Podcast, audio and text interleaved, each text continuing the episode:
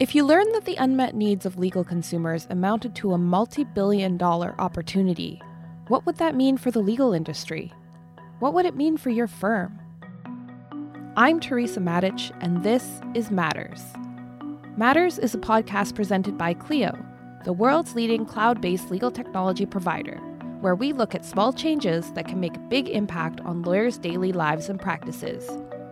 For this episode, I spoke with Jack Newton, Clio's CEO, co founder, and author of the new best selling book, The Client Centered Law Firm. Jack and I spoke about one of the book's core concepts, the latent legal market, and why it matters. The latent legal market refers to the untapped potential of all the would be legal clients who aren't currently using legal services to solve their legal issues Consequently, it also refers to all the unrealized revenue that law firms could generate if they focused on providing the experience these would be clients are looking for. No one understands this better than Jack, who has helped law firms grow, evolve, and meet changing client needs for more than a decade. A pioneer in the legal technology space, Jack has played a key role in ushering law firms into the cloud computing era and he's now leading a paradigm shift towards the client centered approach that will help law firms thrive in our experience driven age. I am Jack Newton. I'm the CEO and founder of Clio. You're joining us today to talk a bit about the latent legal market, which is sort of an untapped legal market that you talk about in your new book, The Client Centered Law Firm. This is a concept that's been talked about for years in the legal industry, but for those who haven't heard of it, maybe could you give a brief introduction? So the latent legal market is a really important concept, and like you said, it's it's not a new concept. It's a, a concept I believe that was first introduced by Richard Susskind uh, in his 1996 book, The Future of Law. But the really key concept, and I think the reason the concept of the latent legal market is more relevant today than it's ever been, is just what a tremendous opportunity uh, that it presents for lawyers that are willing to innovate in the way that they're approaching the legal market. And the reason I think it's more relevant today than it's ever been is the opportunities to innovate are more plentiful than they've ever been in the last, you know, in the history of, of legal.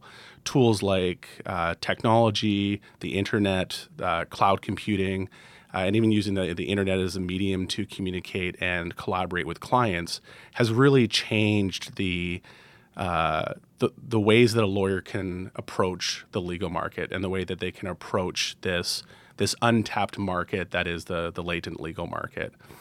Um, and and maybe I'll, I'll go in a bit of depth just explaining what the legal the latent legal market is because it's uh, I assume a concept not everyone in the the podcast is familiar with. And the basic idea is when we look at the the legal market as uh, you know, a 437 billion dollar a year market, which is the the annual spend in the U.S. on on legal services in in sum total that actually represents a relatively small part of the overall demand for legal services. So, the World Justice Project uh, published a statistic recently that 77% of legal issues went unresolved by a lawyer. So, you know, the $437 billion a year of spend that we see is coming from the 23% of the market that actually got connected with uh, a lawyer and had a lawyer service their their need. And the way I look at the latent legal market, the you know the frame I use is when we look at it as a a, product market fit concept, we can see that there's actually a relatively small amount of fit between the product, which is legal services as lawyers deliver them today, uh, and the market, which is the uh, the people that need help with their legal problems.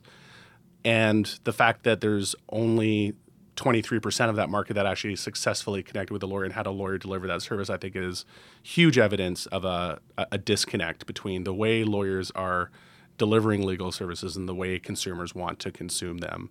So when we look at that 77% of demand for legal services, that is kind of below the waterline, you know, and, and hidden from uh, from a, a typical lawyer that's where there's an enormous opportunity. That's where there's, you know, if you if you do the math, it's a a trillion dollar plus opportunity sitting out there for the taking for lawyers that can figure out how to better bridge the gap between the services they're offering, the way they're pricing their services, the way they're delivering their services, and the consumers that actually want to tap into and access those those services. Um, I think the the really interesting opportunity here is that you know 80 plus percent of lawyers tell us that they want more clients, they need more clients, and it's the number one thing they need to find to make their law firm more successful. So when you look at that disconnect between supply and demand on the legal services market, when you see so many lawyers saying, I need more clients, and then you see 77% of the, the demand side of the market saying, essentially, we need more legal services and need to access them more easily. Uh, that is just an unbelievable opportunity that uh, that's sitting out there for the for the taking for the lawyers that are willing to innovate and willing to uh, think about new ways of delivering their legal services. I think it's interesting that you talk about this as a market because, as you've also brought up before, some other people in the legal industry talk about this as a gap. And as you've said, Starbucks never looked at the market and saw an access to coffee gap. So, is that a problem of perception in the industry holding people back?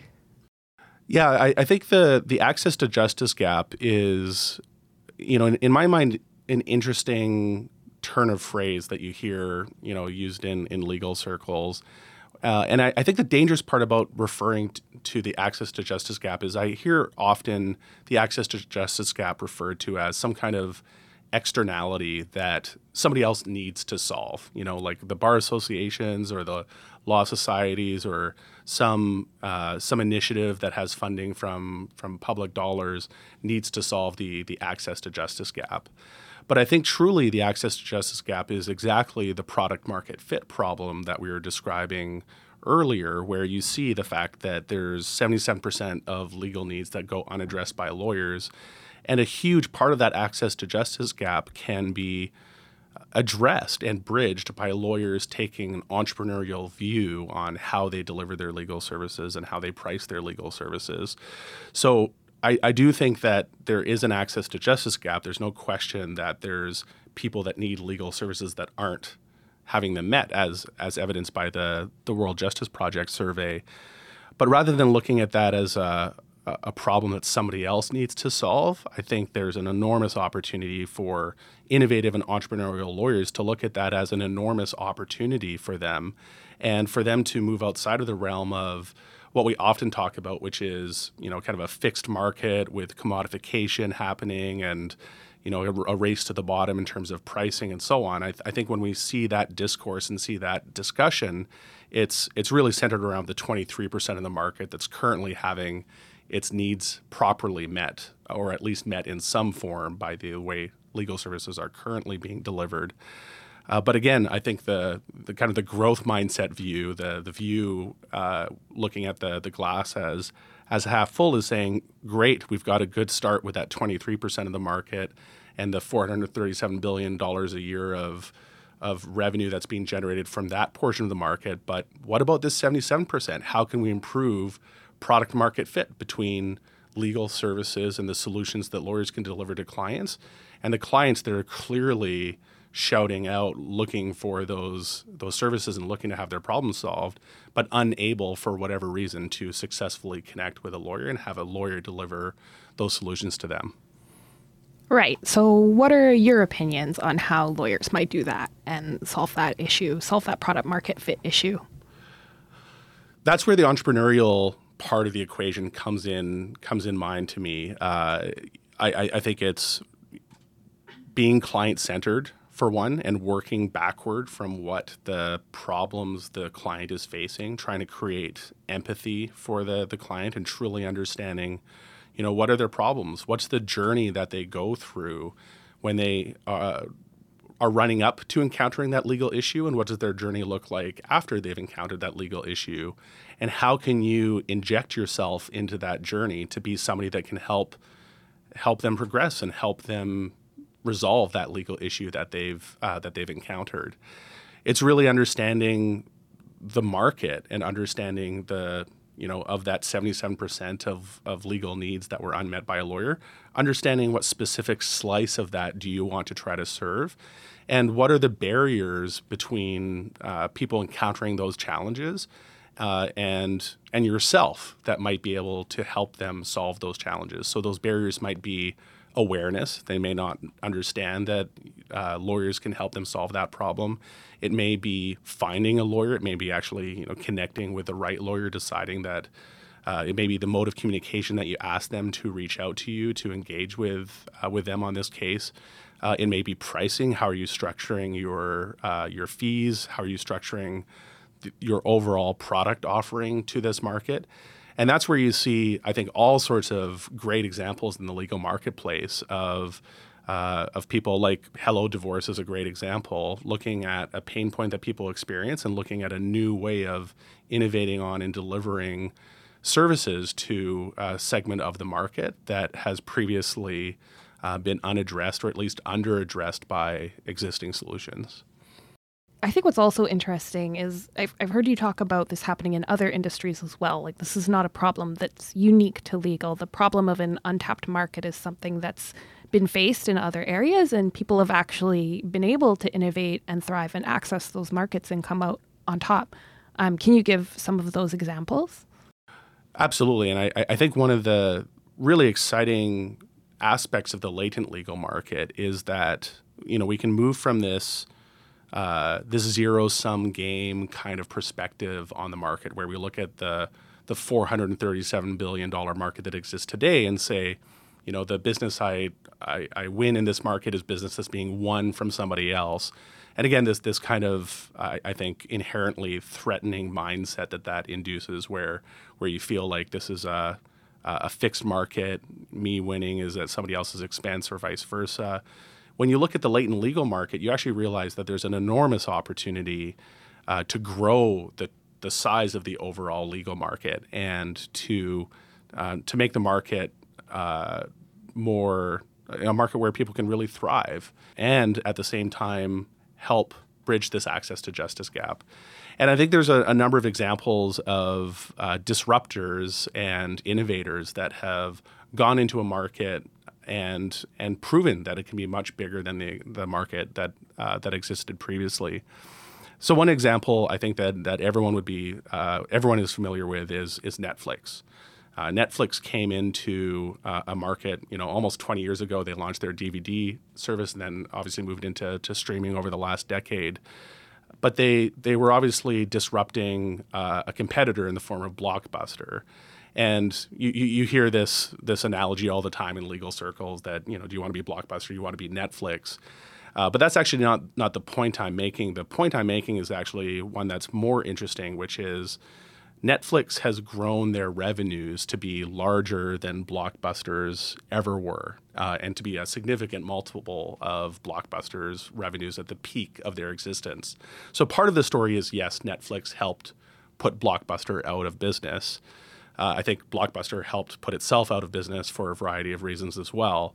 But the important takeaway from that uh, from that example is is actually that Netflix, because it brought an innovative approach to a market, was able to make the the market of people consuming videos and TV uh, a much bigger market than Blockbuster was ever able to. And I think that's the the the analogy that really should get uh, legal professionals excited about the opportunity in legal is that if you're able to bring some of these innovative approaches to legal service delivery to the market, you're not just trying to win from the existing market. You can tap into completely new parts of the market in the same way that Netflix has tapped into an audience that is much broader and much deeper than the market that Blockbuster was ever able to to reach. Uh, and there's some other instructive examples of this. We we look at Airbnb, for example, as a player that was able to successfully uh, make home rentals more accessible than they've ever been. But this hasn't been at the expense of hotels. What this has actually done is increased travel worldwide overall. It's made travel more accessible to more people, and there's more people traveling than there's ever been in history. So this has actually got a, a great side effect on the uh, on the traditional hotel industry because they're busier and more successful than they've, they've ever been.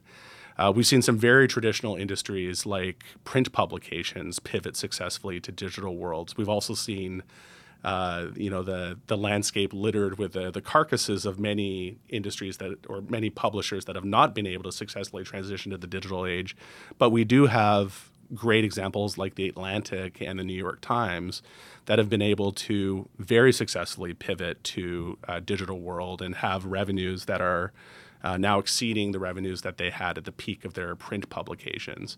So I do think that the opportunity for those that want to innovate and want to pivot aggressively to this new way of, of innovating, this new way of looking at the market through an entrepreneurial lens, and a new way of leveraging technology to deliver legal services in, in innovative new ways uh, can tap into an enormous market that has historically remained untouched by lawyers and, and the broader legal services industry. Do you have any practical tips for lawyers and how they can get started uh, addressing and accessing this legal market in their own firms? I would say that one of the most important aspects of being entrepreneurial and working you know backward from your customers needs eh, or your ideal customers needs is is doing this work of of what is often called customer development. And that's understanding who your customer is who your buyer is and and as i mentioned earlier the the journey they go through uh, the customer journey that they uh, they work through in you know discovering your legal services and then what they want from you in as you're delivering legal services to them. Uh, in my my new book, I describe this approach overall as as being client centric, and this this idea of being client centric has so much power in terms of allowing you to truly understand your clients and understand your future clients, importantly, and how you can cater and deliver uh, legal services to them effectively. Yeah, that's interesting. And this focus on client centric, you also talk about being entrepreneurial. So this doesn't mean that you're just focusing entirely on like putting your clients before and above everything in your firm and your business, right? That's right. That's right. The the concept of being client centric is uh, very different from the idea of saying you're always putting your client first. And I, I think the the problem with using the frame of saying you're putting your client first is it does imply uh, a trade off in the sense you're not putting your other firm members or yourself or your other clients first. Uh, and I don't think that trade off is necessary. This can be a win win for everyone involved, where if you're properly designing your law firm and the way you're delivering your legal services in a client centric way, it can actually benefit everyone in a really outsized way. It can benefit you, it can benefit the other members of your law firm, it can benefit the client. Uh, and this this approach is actually a win-win-win that I think that client first doesn't necessarily convey. That's interesting. So it's kind of like you're accessing this market and that that's great for you and your firm and, you, and your clients are having happier experiences and you're also just happier coming to work and there's better processes and you're more entrepreneurial. Um, so these things are both kind of happening and feeding into each other. What does that look like in the long-term future for law firms in the legal market? So I, I, think the other concept I, I, describe in the book that I think is is closely tied to to what you just described is this this idea of uh, a flywheel, and it's a concept that uh, uh, Jim Collins popularized in his his book Good to Great. And the idea basically is that if you can design a flywheel for your business where you're able to essentially get a virtuous cycle happening between the various inputs that you have in your business, uh, that will become a self sustaining growth engine for your business in the same way that you know a real physical flywheel as you put all the incremental effort into slowly getting it from a standstill to moving really rapidly you know it cons- conserves that momentum and keeps keeps moving on its own. The idea is that you can build that same kind of a flywheel for your business. So when you take this client centric approach you know once you've you've tapped into either the existing legal market or the latent legal market by the way the, the client centric approach works uh, equally well for both. In fact, maybe I'd say it works especially well for the latent legal market, but it, it applies strongly to to both. When you take this client centric approach, as you mentioned, you're you're getting happier clients, you're you're you've got happier employees at your law firm, you're happier. And one of the things we'll, we we see in law firms is that a significant amount of their growth comes from word of mouth and comes from referrals. And as you take this client centric approach, you will end up with clients that are happier, more satisfied, and more likely to refer a friend to your law firm, more likely to refer uh, a colleague to your law firm, more likely to leave a positive review for you online. And that, of course, is one of the main inputs for a, a law firm's flywheel of, of growth. So, investing in this, uh, oh, oh, and by the way, the that client is also more likely to become a repeat client, which is another component of the the flywheel of growth. So when you focus on this client centric approach, you're you're not only going to be able to obtain new clients in a more effective way from the legal market and the, the latent legal market, but you're going to have uh, a self perpetuating growth engine where more and more clients are being referred into your firm and drawn to your firm thanks to the the positive client experience that you're leaving your clients with. That sounds really terrific for most law firms, especially I think the 80% of firms who say they need more clients, as you were mentioning earlier. Um, so, can you tell us a little bit more about what a client centered law firm looks like? How can a firm be client centered? I talk about five key values that are associated with uh, a client centered law firm in the um, in the book. And you know these these five key values are are really I, I think what form a common backbone for law firms that have become you know successfully client centered. Uh, so those those values are number one, uh, developing deep client empathy, uh, and this this concept of empathy and truly putting yourself in the the shoes of your your clients, I think, is a, a really key concept and and key to the, the customer development process I referred to earlier. Uh, the second value is practicing attentiveness and, and being uh, you know as uh, as responsive to your to your clients as possible. Uh, we've seen both in our own legal trends report research at, at Clio as well as other research in the industry that responsiveness is one of the the key factors that clients use in deciding not only which law firm to work with, but how satisfied they are with the law firm that they work with. Uh, the third value is generating ease with communication. So this is the concept of communicating with your clients in the uh, the medium of their choosing and in a way that is that is a good fit with their their overall requirements and needs for communication. So this is this is calibrating, for example, you know, maybe to a younger client base, their preferred mode of communication will be text message. That's you know re- recognizing that your different clients will have uh, different requirements when it comes to communication, and you, they, you should really work backward from what they want and what they want to see. I think a great example of this even applies to client intake. When you uh, ask a client to phone you, for example, as their first point of contact with your law firm, uh, that can potentially create uh, friction for the many millennials out there that never want to use their phone as a phone, for example.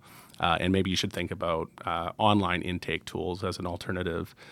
Uh, the fourth value is demanding effortless experiences. Uh, and this concept of effortless experiences is really uh, a central concept that I explore quite extensively in the book. But the, the key takeaway is that the more effortless you are to work with, the more likely somebody is, number one, to stay loyal to you and to recommend you to, to others uh, and to have a positive overall experience. So, designing an effort, effortless client experience, looking at your client journey, your customer journey, and all of the touch, touch points they have with your firm, and then thinking about how can you design everything around the interaction model with your law firm uh, to be more effortless. And, and technology can obviously be a big part of that. The fifth and final value is creating clients for life. The idea that if you invest in delivering your services in a client centered way, you will end up with clients that are loyal, that will come back to you for for long term services. And and again, it it it sounds like a, a common sense idea, but this idea that you should be staying in touch with your clients and staying close to them as they go through either their their personal journey journey or their professional journey and having a better understanding of how you can you know be helpful to them over that full life cycle i think is uh, an enormous opportunity that is under leveraged by most lawyers. So it's the idea that you, you know, stay in touch stay close to them understand how you can continue to help them.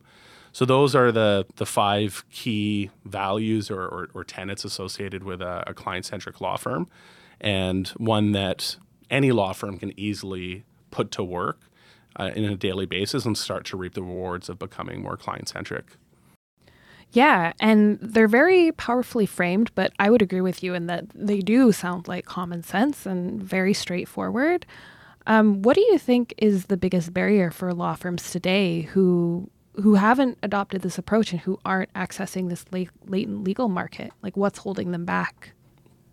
It's a great question. I, I think that a lot of it falls back to how lawyers are trained, what tools they come out of law school with, and uh, their their natural instinct, I think, to default to you know the status quo, the way that they've seen legal services delivered by their peers, delivered by uh, others in the legal profession, and just this this enormous amount of inertia that exists in the in the legal industry.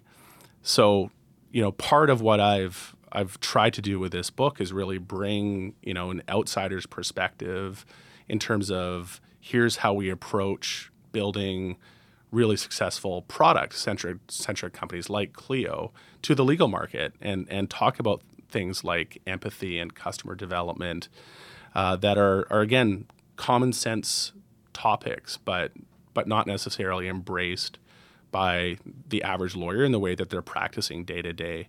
And the some of the early feedback I've I've gotten on the, the book is exactly that, that it's a useful almost wake up call and a call to action to become you know more client centric and there's opportunity to I, I, think be much more successful uh, to be much happier to have happier clients when you take this uh, when you take this approach.